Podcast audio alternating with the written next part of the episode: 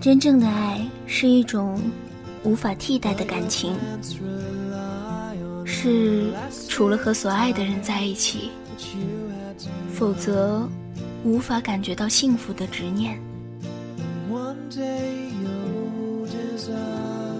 文字悸动心灵，声音传递梦想。月光浮语网络电台，同您一起倾听世界的声音。耳朵们，欢迎收听月光浮语网络电台，我是新主播瑞比同学。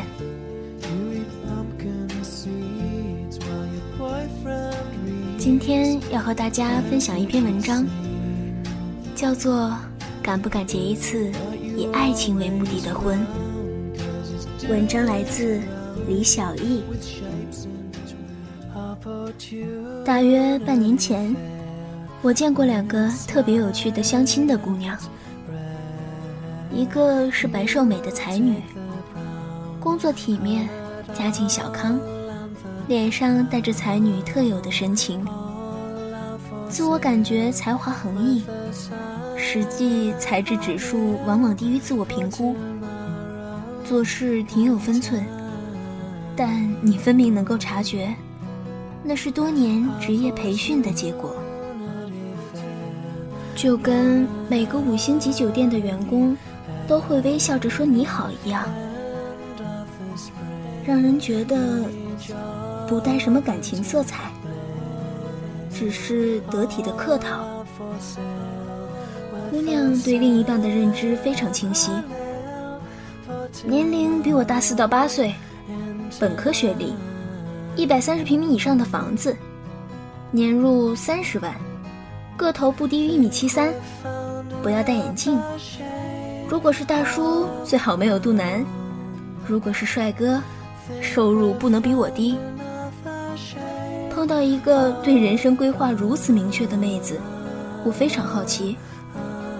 光是最后两条就刷掉了一大票人，有没有可以忽略的条件呀？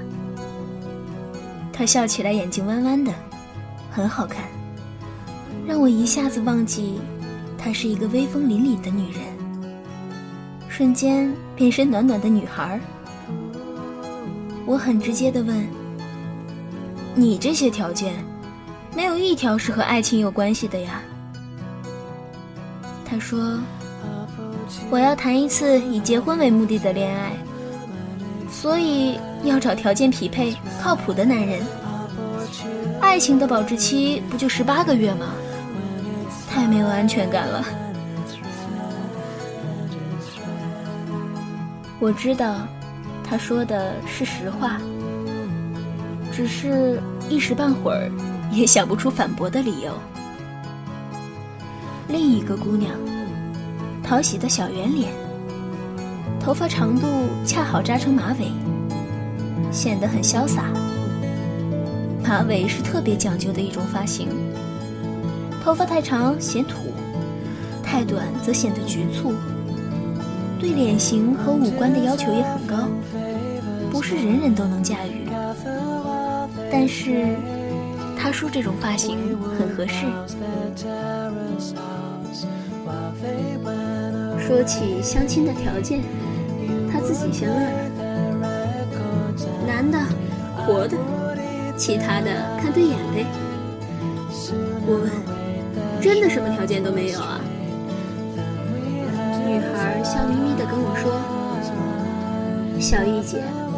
咱们抗争了两千多年，才争取到了自由恋爱的权利。要是要求太多，岂不是又活到两千年以前了？一句话说的我醍醐灌顶。对呀，古往今来，男男女女抗争了这么多年，不就是为了不要再孔雀东南飞，争取爱谁娶谁，爱谁嫁谁的自由吗？现在怎么变成了开条件、列单子、做婚姻的 Excel 表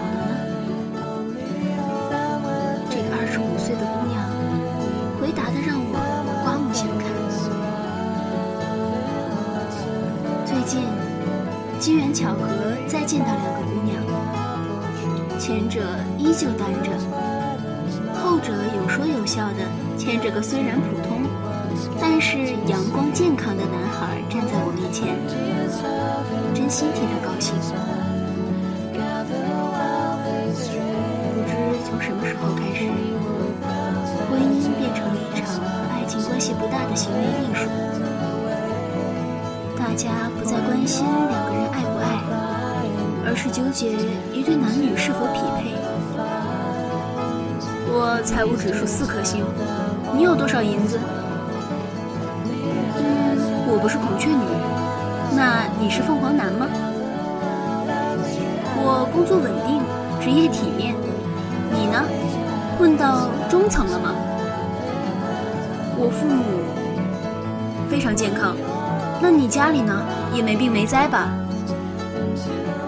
其实我们都明白，你只是想嫁得好一点，在生活中少一点窝心，多一点从容；工作时少一点拼劲儿，多一点宽容；爱情里少一点付出，多一点宠溺；朋友圈里少一点自愧不如的心绞痛，多一点我值得拥有的自信。这些其实都没错，只是一旦牵扯太多外在因素，婚姻就会变得遥不可及。你为什么就不敢结一次以爱情为目的的婚呢？谁的条件又能像拼图似的严丝合缝呢？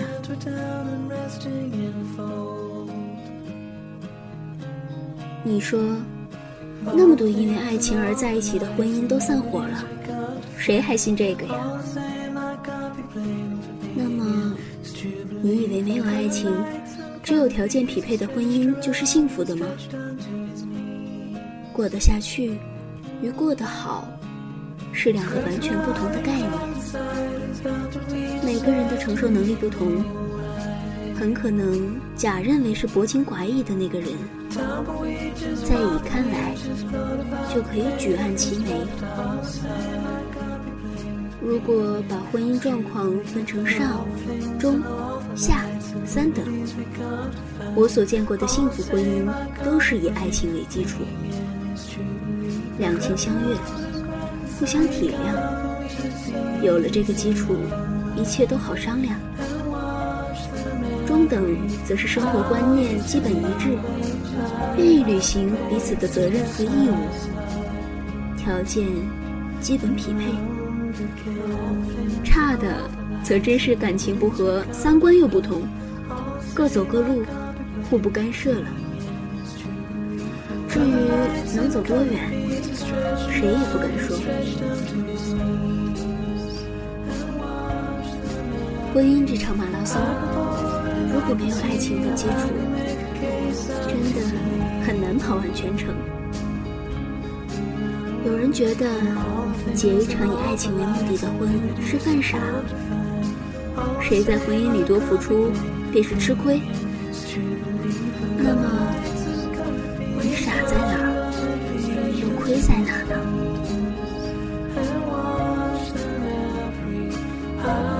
两个人在一起，最让人生厌的论调？